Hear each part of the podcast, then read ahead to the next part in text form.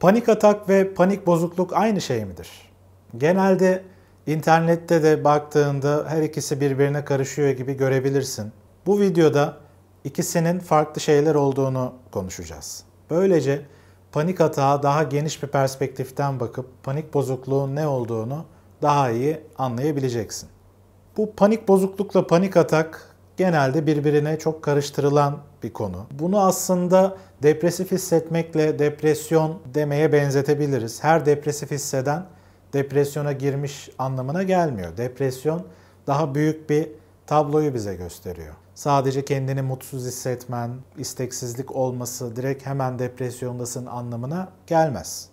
Aynı şekilde eğer bir kere panik atak yaşadıysan bu senin panik bozukluk içine girdiğin anlamına gelmiyor. Panik bozukluk, panik atakların daha kronikleştiği, panik atakları gündemde tuttuğun ve bundan dolayı kaygılandığın özel bir durumdur.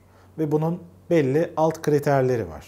Bu kriterlerden bir tanesi panik atakları tekrarlı bir şekilde, yineleyen şekilde yaşamaktır. Ve en az bir aydan daha uzun süredir bu sorunun gündemde olması gerekiyor.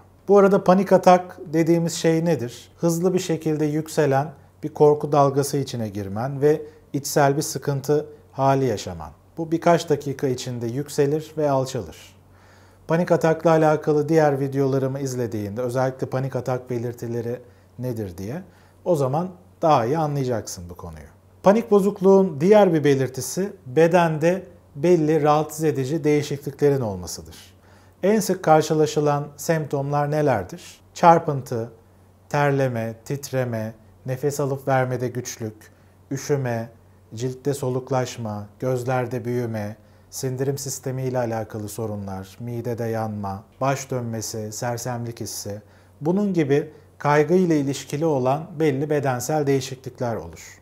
Panik bozukluğun diğer bir kriteri de panik atakla alakalı bir korku hissinin gündeme gelmesidir. Yani bir beklenti kaygısı, bir beklenti anksiyetesi ortaya çıkar. Bundan dolayı da belli durumlar içine girmemeye çalışırsın. Bedenine daha çok odaklanırsın, bedenini takip edersin. Acaba panik atak hissi var mı, yok mu? Kendini yoklar hale gelirsin. Bu da panik atakları gündemde tutmana neden olur. Bu panik ataklara odaklanırsın çünkü bunların sana zarar vereceğini, hatta o an panik atak yaşıyorken ölüyor olduğunu zannedersin ve panik ataktan çıktığında da sanki ölümden dönmüş gibi hissedersin. Yani yoğun, rahatsız edici, dehşet hislerine neden olan duygular yaşarsın panik bozuklukta. Burada korktuğun şey sadece ölmekten değil, yani fiziksel olarak sana bir zarar gelmesi değil, zihinsel olarak da zarar görmekten korkuyor olabilirsin. Yani delireceğim, aklımı kaybedeceğim, kontrolümü yitireceğim gibi korkular da panik atakları panik bozukluk derecesinde, panik bozukluğa e, geçecek şekilde yaşamana ve bunlardan korkmana neden olabilir. Panik bozukluğun diğer bir belirtisi de en az bir aydan daha uzun bir süredir yaşam kaliteni bu durumun kısıtlaması. Belli kaçınmalar içine girersin.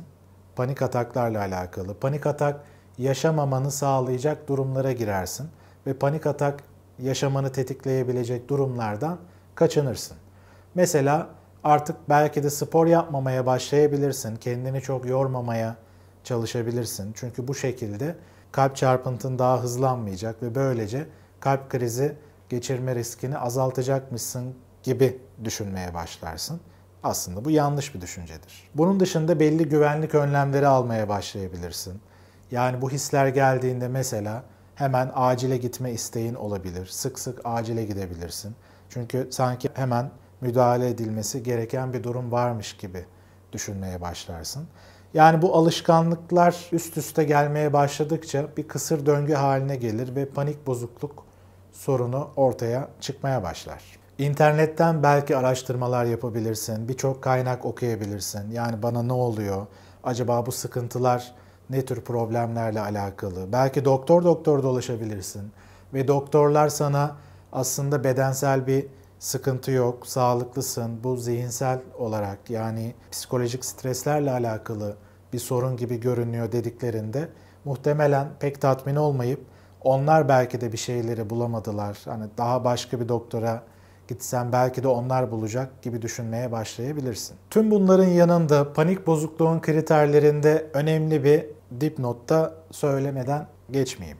Tabii ki panik bozukluk psikolojik, psikiyatrik bir sorun olarak görülür. Ama öncelikle bu sıkıntıların başka bedensel problemlerle de alakalı olup olmadığının anlaşılması gerekiyor. Yani çarpıntı hissi, terleme, titreme, nefes alıp vermede güçlük gibi sıkıntıların herhangi bir sağlık sorunuyla alakalı olmaması gerekiyor. Yani bir kalp rahatsızlığı, akciğerlerde bir sorun ya da hormonal dengesizlik gibi sorunlarla ilgili olmadığından emin olunması gerekiyor. Bunu daha önceki videolarda da anlatmıştım. Bunun dışında ekstazi gibi belli uyuşturucu maddeler de panik atağa benzer hisleri tetikleyebiliyor. Dolayısıyla bu gibi maddelerin etkisi altındayken yaşanan panik ataklar panik bozuklukla ilgili değildir. Bunlar maddeye bağlı sorunlardır. O yüzden bunu da ayrıştırmak gerekiyor. Peki özetle panik atakla panik bozukluk birbirinden farklı şeylerdir. Panik bozukluk panik atakların artık kronik hale geldiği ve belli yanlış alışkanlıkların geliştiği bir durumdur. Nedir bu alışkanlıklar? Kaçınma, güvenlik önlemleri alma, bedensel hislere odaklanma gibi. Bu alışkanlıklarla birlikte o negatif durum, negatif beklenti, kaygı hali devam eder. Ve panik bozuklukla birlikte artık yaşam kalitende önemli düzeyde bir kısıtlanma ortaya çıkmaya başlar. Ve bu sorun kronikleştikçe bu yaşam kalitene olan etki de artmaya başlar. Dolayısıyla eğer panik bozukluk kriterlerine senin de durumun uygun gibi görüyorsan vakit kaybetmeden bir psikoterapi uzmanına bu konuda başvurmanı öneririm. Panik bozukluk konusunda ne gibi adımlar atılabilir, nelere dikkat edilebilir, bu konuda destek arayışında neleri dikkate alabilirsin? Bu konularla ilgili diğer videolarımı da izleyebilirsin. Bu video ile ilgili düşüncelerini de aşağıdaki yorumlarda paylaşabilirsin. Görüşmek üzere.